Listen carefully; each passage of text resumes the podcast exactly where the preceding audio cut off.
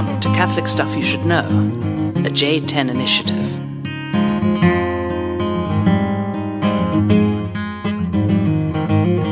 Welcome to the podcast from Rome, Father John and Father Austin Hello. Litke, the one and only. So, kind of a celebrity showing up at the Casa for dinner tonight. And uh, Hamburger and, and um, French fries tonight. Yeah, the, uh, the hallway smells like French fries, tonight, as you noted. So, you know, I think that's something they, they the guys like. You know, just give us the smell like America. It takes us straight back to. smells like Five Guys and burgers and fries here. Ooh, yeah. Peanuts all over the floor. no. Cheers. Uh, Cheers to you. Today is the uh, Feast of Our Lady of Guadalupe. Here we are in Rome, uh, celebrating uh, the fifth anniversary, or excuse me, this what is it? The eleventh anniversary of the campaign? Of the companions, it's the eleventh anniversary. Is it the fifth anniversary or anything? I don't think so. I don't think so. No, think it's just, uh, that. it's early in the evening for you to be making. this Really in the evening. I got this uh, picture on my left here that I'm dreaming about here, though, Austin. Can you see this? I see That's snowy. going in a few I see snowy mountains and trees. That's right. So that's uh, that's uh, Beaver Creek, and uh, that is a beautiful bowl that was covered in snow. That was a photo I took with some uh, college kids a long time ago, maybe five years ago. Oh, it's the fifth anniversary that Maybe picture. the fifth anniversary of that picture. That's John Frakers in there skiing in this. I think it was called the Stone Creek Chutes of Beaver Creek. You will experience these things. Like chutes and ladders. Yeah, I like that. More, more chutes and less ladders. Yes, I can't. I can't wait to experience the uh, chutes and ladders of right. Colorado. of Colorado, we're trying to kind of sell you on everything, you know, hide all the bad and uh, promise you copious amounts of, I don't know, edibles and these things to get you to consider coming out to someday. No, there's all sorts of friends, Yeah. flora and fauna that I want to see out there. Yeah, more and more, it's, it's growing. your, your, your fan base and your kind of future friends club is uh, is growing. So Beatrice Sullivan and Yes, the the legendary. French contingent in, uh, which is basically her. Uh, and uh, and all of the many uh, many people looking forward to having you. So, but here we are in uh, in Italy, and Advent's a nice time here. You know, did you see the the markets are back in uh, Piazza Navona. the Piazza Navona? Finally. I think it's been five years. They certainly have not been here since I've lived here, but they were here, what was it, when we were here, how many years ago? 2004. Yeah, They were there. absolutely. So somewhere, you know, Yeah. for about a decade they weren't there, then they're back. You think you know with, when you think of the mafia, you think of like Godfather and just kind of you know Luca Yeah. Padrone and these things, and but apparently the mafia is it's much more petty than that. It's like they didn't want to pay the, the fees or whatever for the. Did you hear about this? No, I didn't know about that part of it. For, so they just said we're going to shut the whole market down.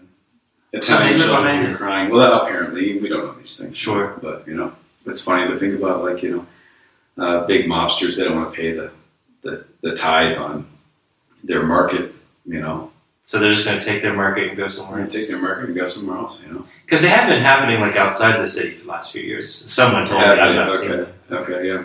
That's good because Piazza Navona, that was the classic place where you'd go and there'd be like little rides, you could Right. buy candy, like Christmas, um, what are those called? Nativity set, kind of presepe, little pieces, and that sort of thing. It's back. And then what's the name of this crazy uh, Christmas witch? Oh, La Befana. La Befana. She comes for Epiphany, though, yeah. oh, that's okay. Yeah, you know the legend of that? Uh, Um, if I recall right now, gosh, we're on a podcast now, I have to get this right. yeah. Um, supposedly, the three wise men were on their way to find Jesus in Bethlehem. And they go by her house to ask her directions, but she gives them the wrong directions. And so now she's like wanderingly, wandering aimlessly for eternity, trying to find the Christ child. okay. Ugh, that Yeah. sounds like it's right. I think that's It's something basically like right. Yeah, but she's kind of scary looking. But the idea is that she brings you, it- it's kind of our idea like uh, if you've been good, you get gifts from Right. Santa. If you've been bad, you get coal. Right. It's kind of a similar that thing. kind of thing. Yeah. And they also have a candy called carboni. Kind Have you seen these? No. They're little kind of sugar bombs that look like pieces of coal, Ah, and that's what parents will give their kids as a joke. okay. Yeah, Ah, funny, Carboni. funny, funny. Well, these are uh, these are the good things uh, these days in Italy. You know, the, the hard thing is is doing your Christmas shopping in Italy. You know, if you're not trying to do everything on Amazon, which is very convenient, but Indeed. uh, you know, going out to the shops and it's just always a funny experience, you know. Like just I walk into these stores, I caught my I caught my reflection in the mirror and I was like, I I as soon as I walk in, they're like, We This- can't take you seriously. This guy doesn't belong here. This guy doesn't belong here and we're definitely not gonna we're not gonna pretend like he belongs here. so I walk into the Tim store. Now fortunately I had uh, uh, I had begged Daniel Eusterman, Father Daniel Eusterman, to Yeah. come with me because this was my like fifth trip to Tim, which is a uh, cell phone uh, shop here in town. Do you have You were doing Christmas shopping at Tim? Well, no, it was more of my Christmas errands, and then the I see. necessity of like all of a sudden my phone just stopped working. Oh, true know? enough. So So you had to go to the the Tim. plan stopped. They just shut the whole plan down suddenly. You know? Did you not pay? I paid. That sounds like a Oh, user error. Yeah, well, that's what they told me, but I was Okay. like, no, I've done this five times in the last two months. I paid. But we walk into the store, and this guy Stefano was actually super charming, and he's like, "Oh, you must be the Pope. You have your secretary here." And it's just like, okay, very funny, you know. And in the next like ten minutes, I, we see some of the worst um, kind of like customer service combined with one of the most profound conversations about the sacrament of confession Wow. that led to this like heartfelt kind of goodbye with this guy Stefano. It was just classic Italy. You know? Yeah, that is. We walk in and we and Eusterman very eloquently explains the situation. Like this guy had this plan and then it just disappeared and he'd been charging him ten euro a day to use data, whatever it was. You know? Sure.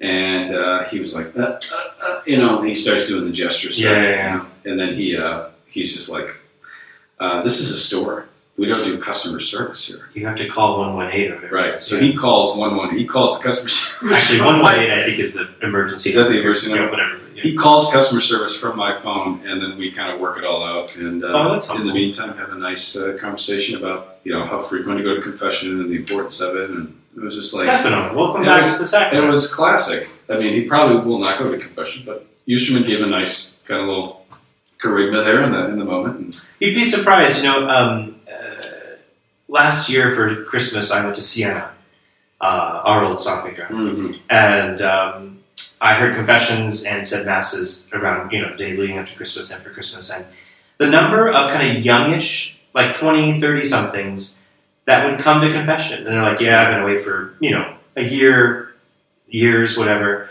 But it's Christmas. I'm here with my family. I decided I'm going to go this year. Blah blah blah. It actually it happens, Yeah, and it's beautiful. yeah. No. This guy Stefano uh, remembered me because of my complete idiocy with the Italian language. Um, so the last time I was in the store, which was more frequent than I should have been, because they're like, "Why are you here?" You know, Mhm. it's like, "Why is this guy back?" German-looking guy's back. Uh, last time I was in there, I was I was kind of trying, getting more emphatic, trying to explain this, trying to act more desperate, because there's like a you have to act desperate, but you can't be threatening. Yeah, You you, know what I have to be needy but not pathetic. That's it. Yeah. You it. Yeah, exactly. So I'm trying to be needy but not pathetic. Um, and then at the end of the conversation, he says, uh, "Prego per noi, prego per noi, padre, siamo afflitti." And he's talking afflitti. Now he's talking to this. He's talking about himself and this really hot Italian girl who's also working at Tim next to him. And I said, "Sit there, like you, you guys are Together. afflitti." And I'm thinking, isn't there a word that's like we're engaged, kind of? Fidanzati. Yeah, fianzati. So I got that mixed up. So I said, auguri. I said, congratulations. Oops. And what he was saying was, no, we're afflicted in this job. We hate our jobs. Right. We hate our lives. And it's because people like you come in and try And you're like, hey, congratulations. Congratulations, you're a afflicted. so he didn't think that very funny. But he brought that up as soon as we got back. And I was like, oh, yeah, afflitti. So, you know, this is how you learn Italian vocabulary. Uh, at least how I do. You actually, But you know, when you when you mess things up, you do remember it from Right. then on. from then on. Yeah. Exactly. So, but I do feel bad for them, you know, dealing with us Americans, and again, you know, pace to yourself, who's kind of taken on the culture and the language and done well. But Oh no, I had an experience just like this today, actually. yeah, So I had to go buy a guitar here, which Wow. was its own experience actually. job. And um, because uh, we played some music over at the Angelicum the other day, and uh, to play bluegrass music, you just need a guitar. Right, of course. So I went out and got a guitar. And so I went to this nice little shop on Via Cavour, and I got a capo and other things, you know.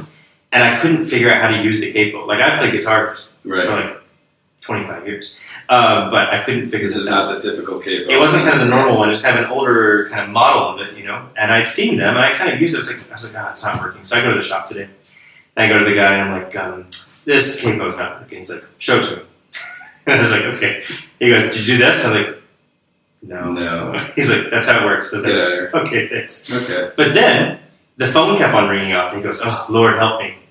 And I was like, hey, you know, in heaven there won't be any telephones to answer.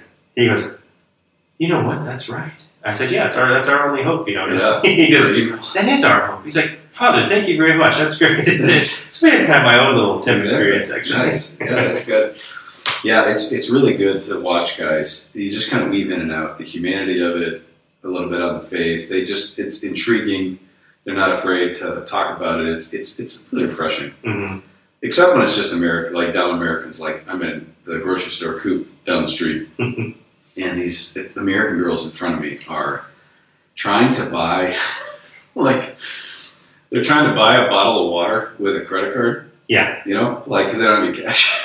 Which is they're like, like in Miami, where we're from. Right. We do this all the time. so they're literally buying a tiny thing of frizzante water. Yeah. and it's like It's one dollar dollar cents, and Yeah. they're trying to use the card, and the woman is totally freaked me out, and I'm like, I'll buy it, you know, it's fine, Yeah. and uh, and then I get up there and I give her my thing, and it's like I'm buying like a, a panettone for somebody. Sure. Okay, so this is like maybe twelve bucks. Sure.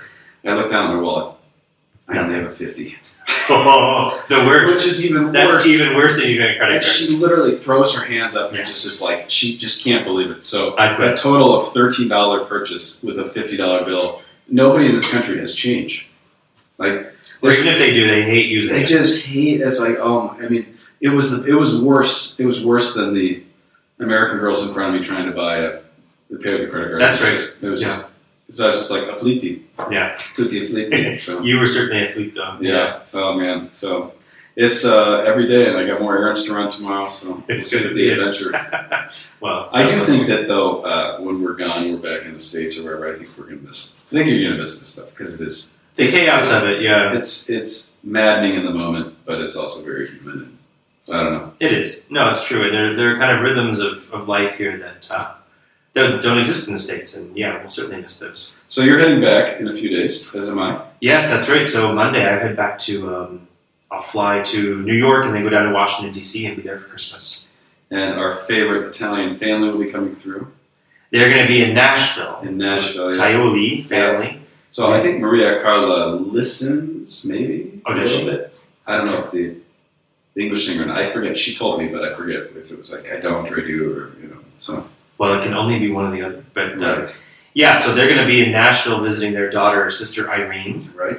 and um, I'm giving a retreat to the sisters right after New Year's, and so uh, I'm going to go down a few days early and spend some days at the Taiolini, as I call them, Italianini. and um, I promise to take them to a bourbon distillery. Oh, that's great. So we're going to cross back into the, Commonwealth of Kentucky from Nashville, and I'm going to take them to a distillery, kind of local. That's excellent. Yeah, that's the difference between us. You're leading retreats for sisters, and I'm going skiing. I'm sure it will have great spiritual benefit to whomever you That is the Um, hope. are with. That is the hope. So yeah, we're excited to get back though, and uh, I don't know. It's gonna be great to be be with the family, and uh, and I think also just uh, yeah, get a little break, uh, break from the work. You're coming up on a big chapter. Yeah, so hopefully you can kind of um, turning in a big chunk of work before I go home, so I can, you know, get ready for the next thing. But uh, yeah, this this time of year, I always think back to school. It always is like getting exams done, papers turned in, that sort of thing. It just always feels like this time of year is where you're working hard and it's kind of working for Christmas. Exactly, exactly. Everybody's kind of pounding it out the last few days, and then It's certainly the, the sense I get in this house. You know, a bunch of students just kind of getting stuff done, so they go home. everybody is crashing. But it goes late this year. Our semester ends like Well, because Christmas is on a Monday, so basically in Rome classes go all the way up until the, Right. you know before. Right, right. So, yeah, so we'll be home soon enough, my friend. And uh, contrary to the um, proclamation of Nathan Goebel, we're still podcasting over here. So, uh, I don't know if anybody you know follows the timeline of this, but we're listening to the, the guys back home. I think you caught it 1st Mhm. and it was like right after we had podcasted, but it hadn't come out. They're like, yeah, Father John's not going to be podcasting. Yeah, so they're like done in Rome, and it's just closing up shop. Didn't we talk about this? You know, we're still going to be podcasting, just not as frequently. So, so we'd like to announce uh, Nathan Goebel was retiring from the podcast. For, for uh, you know, he's just you know, I'm going to let you deal with those internal politics. that's right. So he's going into male modeling, and uh, it's just taking a lot of his time. So he still has the mullet, by the way. So Will you get to see the mullet while you're home? I guess you. He keeps it pretty. I don't know. He's got this. coiffed. Yeah, exactly. He's got this uh, complex formula of multiple shampoos and conditioners, and I've seen the shower. It's, it's Well, I've only- I've only seen photos of Nathan not in the shower, but uh, yeah, um, So I hope that goes well for you. Yeah. oh, Lord. So, uh, to the topic, which one should we do? You want to, uh, oh, geez, already 15 minutes in. That was a little bit much. Do you want to go first? I'm happy to. Why don't you go first? Okay. Um, no, so what I wanted to do is something I've been kind of, I read a bit about a bit last summer. Oh, he just pulled a And I've been sheet out of his habit. That one of my habit copies here. Um, and it's a, it's a concept that I uh, had heard of and not really done much reading on or thinking about. But uh, one of our friars last summer at House Studies uh, preached a daily mass homily on this and just really struck me. And so I did some reading and I've just been kind of thinking about it and reading about it ever since then. And it's the idea of, uh, of penthos. You know what penthos? Penthos. Penthos it is. I don't. So P E N T H O S. It's a Greek word, penthos, and it literally refers to uh, mourning, kind of sadness and mourning. Hmm. And so, like in kind of ancient, kind of pagan Greek, uh, there was actually a god called Penthos, and it was the god of mourning and the god of sorrow and this sort of thing. It was kind of the god of lament. I'm going to put it that way. And it shows up in Greek and Roman mythology just as the the kind of the divinity that inspires that particular movement within the human heart, particularly around the death of someone that we love or something like that. But just kind of this this aspect of the human heart. Um, obviously, it comes up in the Bible as well. Penthos is just kind of this mourning for the dead. It comes up a number of times in the Old Testament, even a few times in the New Testament. But then within Christian monasticism, it takes on a different character in the life of um, Christian prayer, and particularly in the life of Christian monks the activity of mourning. And it's not just a mourning for your own sinfulness, but it's kind of the mourning for like um, um, in general. If you just want kind of a, a sort of generic definition of kind of how they use it, it's it's the mourning that just goes away with uh, goes around with the concept of sinfulness in general, and that the monk, uh, particularly in the desert, would just kind of mourn the fact of human sinfulness in the world, and they saw as part of their vocation kind of this continual uh, kind of lament about it. So in the scriptures, it's mourning, as we understand mourning, for the death of Usually for the death of someone, yeah, Okay. kind of give prescription. But then it takes on this kind of spiritual. Yeah, because there's this sense that you take on the monastic life, you go into the desert, and you kind of weep for your sins, Mm. and you weep for the sins of the world, and it just kind of becomes this part of um, monastic life, such that in the Syriac tradition, one of the words for monk is abila, which just means the weeping Mm. and it just becomes kind of a part of it. And so there's a great book uh, written by a um, uh, I, he has a he has kind of a German name, but he wrote in French. Irénée Hausherr, uh, S.J. Jesuit. Okay. Uh, he wrote a book called Penthos. I have the title here somewhere. I was like, leave it to somebody. Somebody had uh, read, written a book on. Exactly. Yeah. Yeah, it's called Penthos, the doctrine of compunction in the Christian East. So it's, it's another another way of describing this whole thing.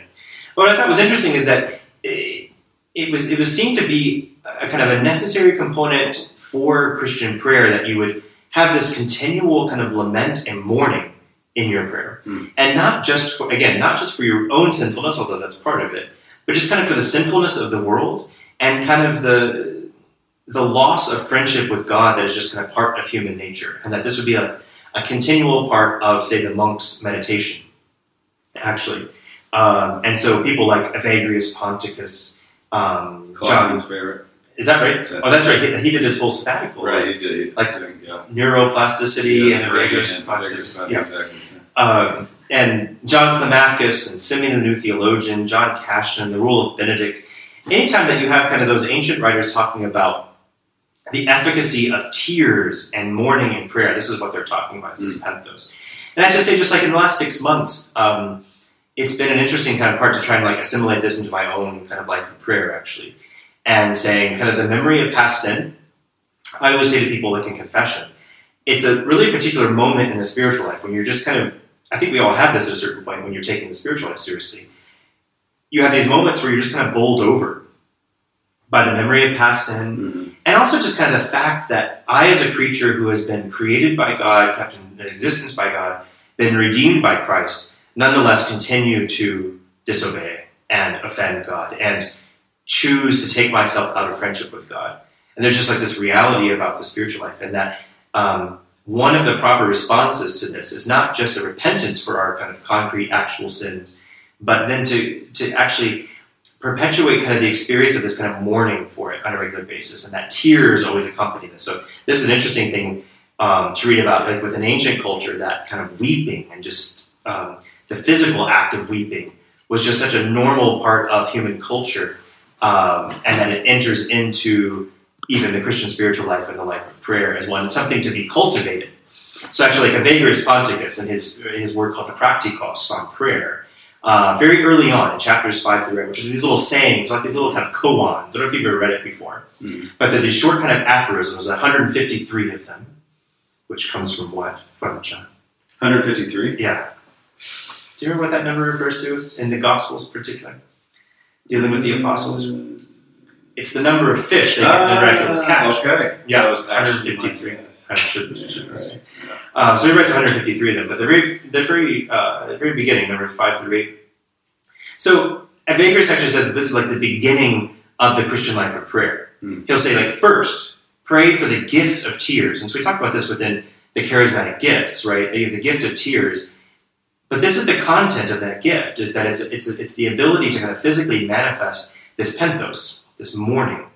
And so he says, pray for the gift of tears, so that through sorrowing you may tame what is savage in your soul, and having confessed your transgressions to the Lord, you will obtain forgiveness from him. And so it's this idea that we have this physical manifestation of the spiritual movement, repentance, that actually has a sort of cathartic function. Yeah, that's interesting. I, I've always thought of, of the Beatitudes of, you know, Matthew chapter 5. I always had the hardest time with uh, blessed are those who mourn. Yeah. Because it's like, really? Is that what we should be doing?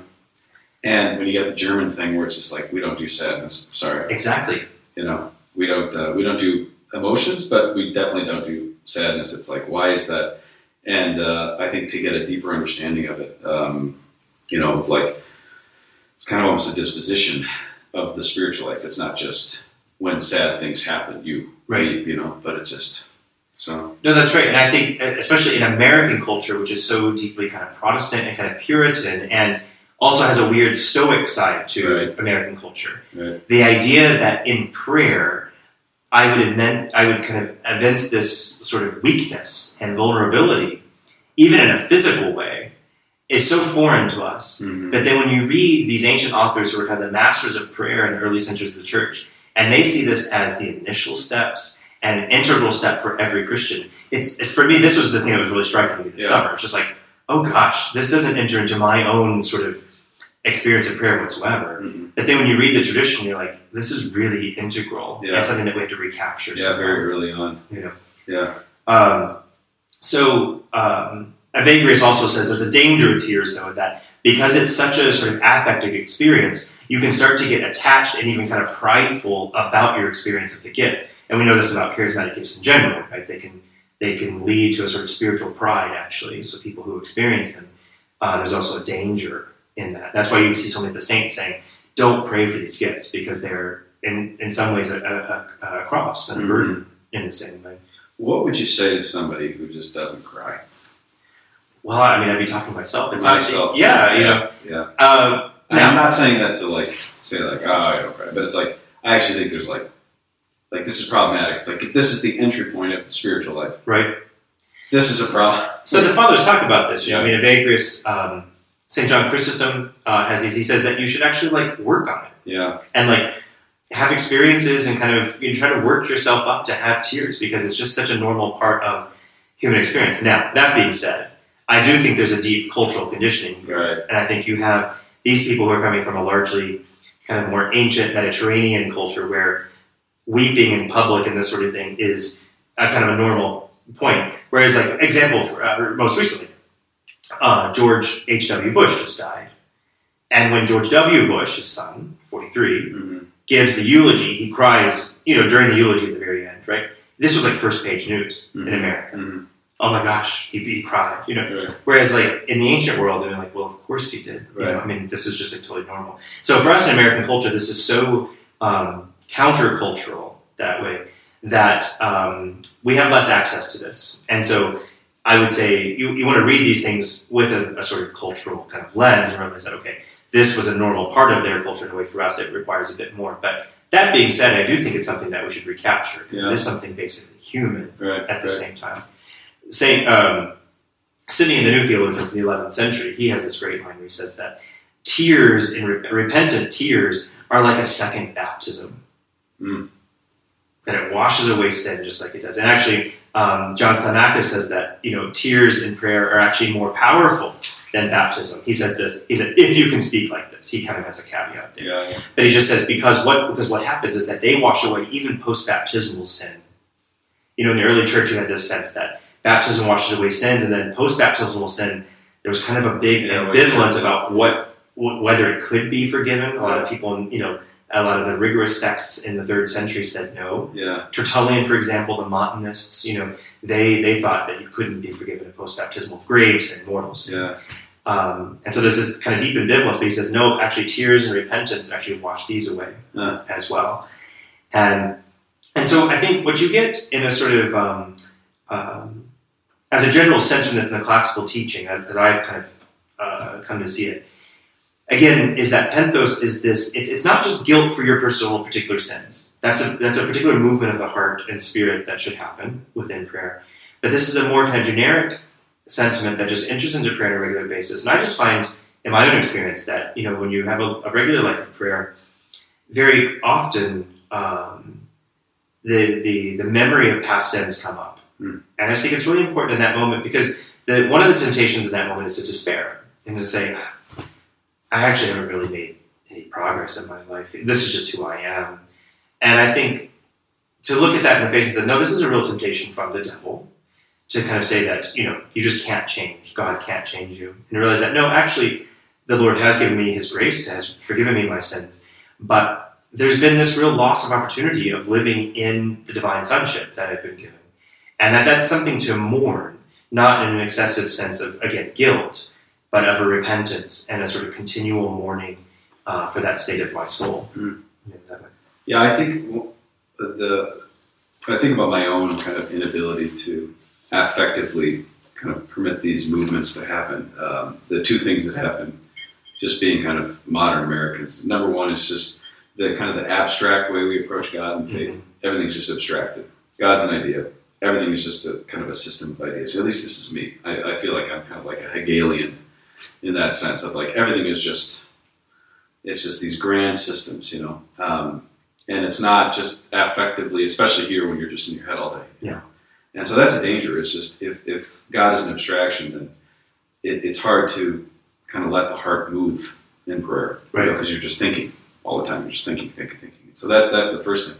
And then the second thing is to not moralize your passions. yeah that's I think is something we do big time in this. Mhm. So, uh, joy is good, sorrow is bad. Right. Hope is good, despair is bad. You know, you just kind of go down the list. Anger is bad. You know, and, and it's just like if I feel these things, I'm good. If I feel these things, I'm bad. And so, if I feel the bad things, then I better, you know, get some kind of drug to kind of readjust these things. Yeah, or at the very least, push those sorts of thoughts out of my mind so that I'm experiencing Right. this. And again, when you look at the tradition, it's like, no, there are certain that, you know, sorrow is the proper emotional response to um, an evil that you've possessed. Right. And there are certain things in our life, particularly our sinfulness and our failures, that we should sorrow over. Yeah. We don't despair in the theological sense, in that we know that we've been forgiven. And actually, the tears, they come from a mourning that produces joy. And actually, um, John Climacus' chapter, chapter uh, the, the seventh step of the 30 steps of the, the ladder of perfection, he says that mourning is a mourning, Christian mourning is mourning that produces joy. Hmm. And so what, what this what this does is this reflection on our death, our mortality, our sinfulness actually gives us a deeper gratitude for the salvation that we've experienced in Christ and the redemption that we've experienced. And it actually deepens our love. And so it's that it's that saying from the gospel, right? That she who has um, received much really loves much, you know, who's, who's been forgiven the, the more, loves all the more. And so that's it's this sort of movement in the heart is what I think Penthos is trying to produce, Mm. actually. Um, and it kind of it reminded me of a, of a parallel sort of theological treatment that comes from St. Thomas, uh, St. Thomas Aquinas. Wait. You've heard of him before, right? Uh, Uh, yeah, you don't study him. Medieval. Yeah, he's a medieval. He's one of the medieval theologians. oh, okay. Gotcha. Dark, dark ages. The, the so-called Dark Ages, exactly. Um, no, but St. Thomas, when he talks about uh, penance and repentance, it's the last thing he wrote, actually, the Summa. Uh, if you if you're reading your Summa, you'll see that there's kind of a cutoff there because he died when he was in the middle of the, the tract on penance. And um, but when he talks about it, he doesn't talk about penance only as a sacrament, as like a sacramental moment. He talks about penance and repentance as a virtue, which is really interesting. Mm. And he's, he says that the, the, the virtue, the, the, the acts of the virtue of repentance begin the moment you recognize that you have sinned. And then that those acts of the will by which um, you are repenting of your sin continue until they're perfected in the sacramental act of penance. Hmm. Which is a very different way than I think we yeah. most, I mean, most of us, I think, think of sin and repentance as a sort of ledger account, right? Right. Right. I did X. I'm going to go to confession and receive Y to make up what I did in X. And then it's over. Right. And what St. Thomas, I get, I think he's reflecting this tradition of penthos, actually, in a sense, to say, no, actually, this is a virtue of the Christian life by which I continually recognize my own sinfulness. I make concrete acts of penance and repentance uh, on a continual basis for my actual sins, but also just kind of the fact of my own sinfulness that actually makes me more and more deeply grateful for the forgiveness and redemption that I receive in Christ. And that's the key, I think, is that that joy and that the forgive the the gratitude that comes from it, because it, it's very paradoxical. You would think, you know, if you're from the outside, it's like Christians just focusing on sin all the time, and kind of, especially Catholics, just obsessing on sin and making themselves feel horrible. themselves. It's like it's not that. It's it's just because it's reality, Mhm. because it's the truth of our existence. Um, that uh, when you acknowledge it and your heart moves in it, um, that you experience a new freedom of in, in the repentance and That's grace. I mean, I've I felt that recently. You know, I'm just like with some things, I was just like, man, um, and I kept trying to fix it, fix it, fix it because it's just Mr. Self Reliance here. Um, and then finally, just was like, just I'm helpless, you know. Mhm.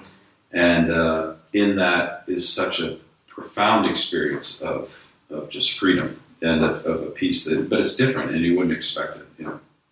Yeah, I, th- I think I told you this, but you know, my spiritual director recently we were having a chat, and I was kind of saying, kind of coming off my retreat, being kind of more deeply convicted about certain kind of failures and weaknesses and sort of constituent sort of habits of my life, and he, and I was like, I just don't know what I can do about this. And he's like, Well, you can't.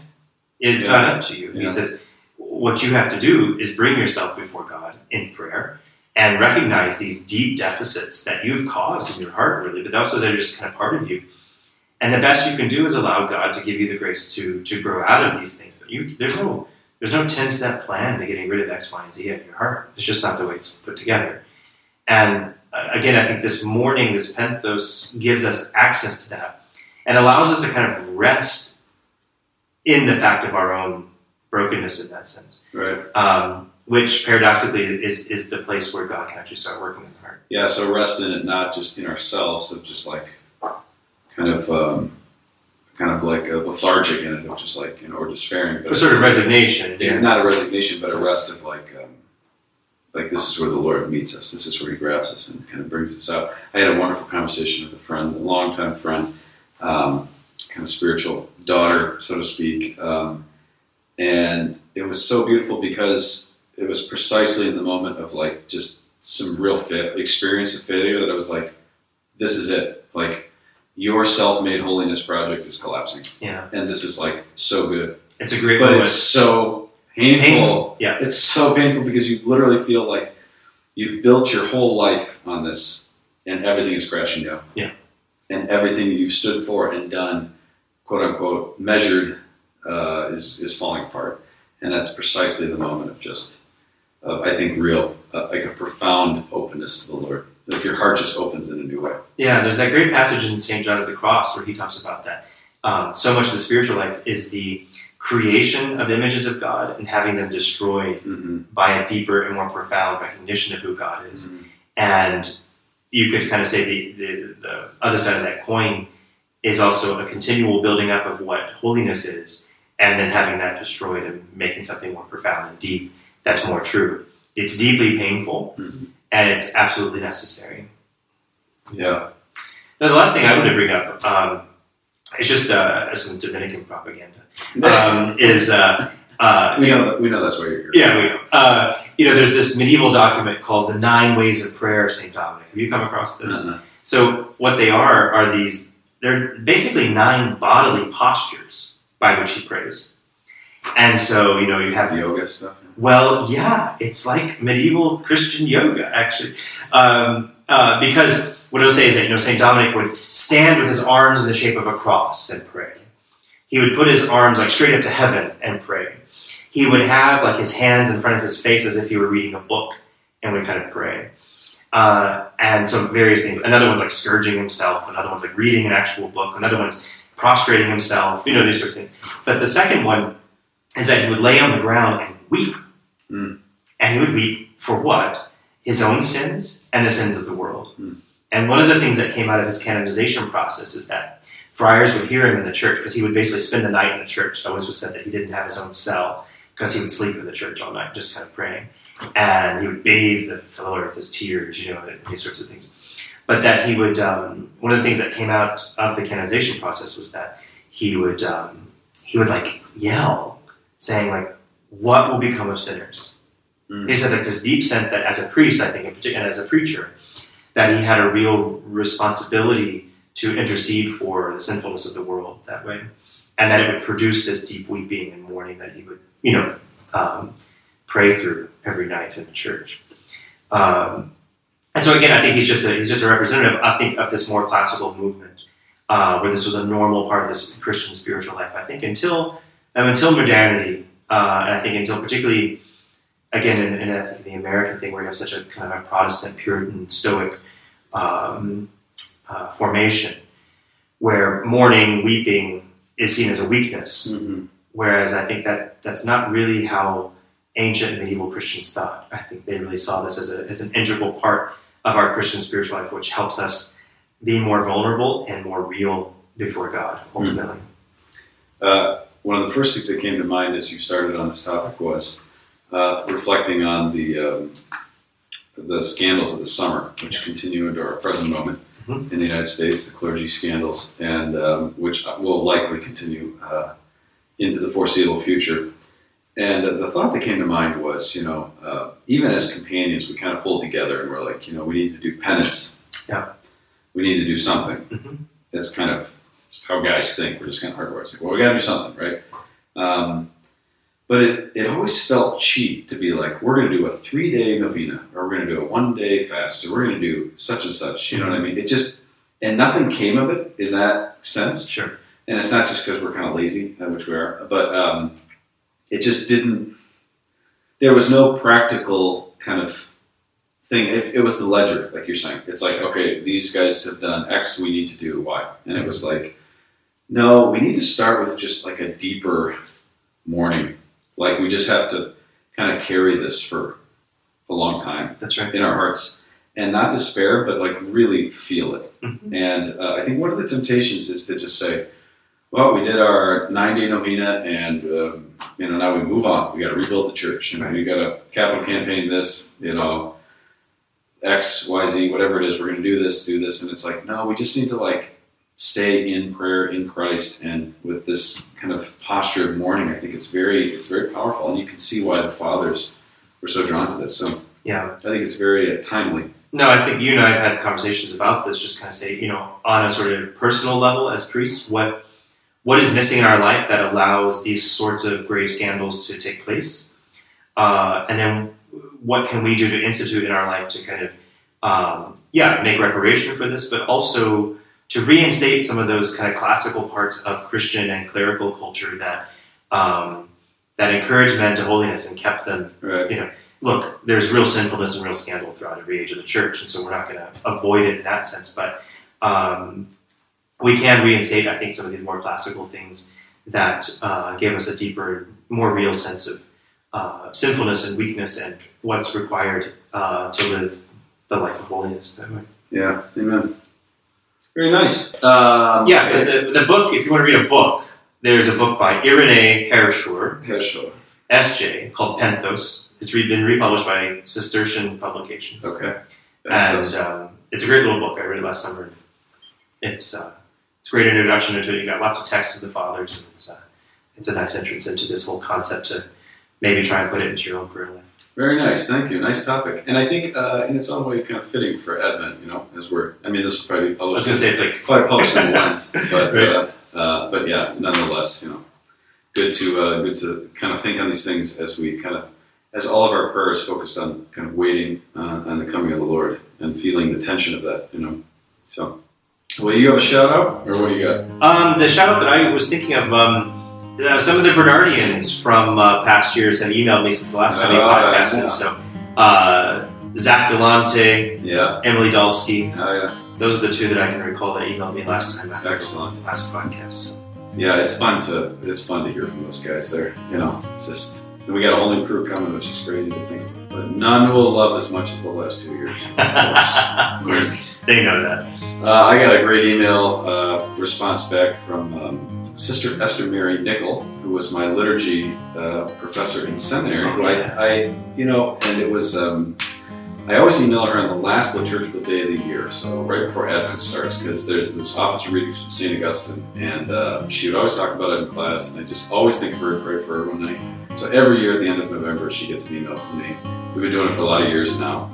Um, but one of the things I told her is I was able to share the story of our relationship um, with you. Mhm. And I was I, not the prodigal son; I was the prodigal student. I was just I was horrible. I was horrible to her in class. Um, and I joke with her now that my worst nightmare is teaching myself in class. And uh, profound experience of forgiveness and um, of someone who I think weaved over her students. and At least uh, one. yeah, at least one, and loved us into it. And uh, she listens to the podcast. She says she's a bit behind, so she'll catch this at some point in the spring. But uh, Sister Esther, uh, shout out to you. Thanks for being a, a wonderful uh, uh, witness of this, um, and also of your uh, deep love for priests. You got a great love and heart for us. So, thank you for that. Okay. Good. Very That was very. That was my heartfelt That was lovely. trying to, you know, You're exploring was your, feeling your emotional space. Yeah. Classic dudes. We have to make make fun of the fact that we Exactly. almost did something sentimental. exactly. So, uh, well, that was great, buddy. Um, yeah, so I think uh, we don't know when this will be published, but likely uh, in the next few weeks. So, uh, this is wishing you all a Merry Christmas, Happy New Year. a Happy New Year, and uh, we will catch you in 2019. God bless you.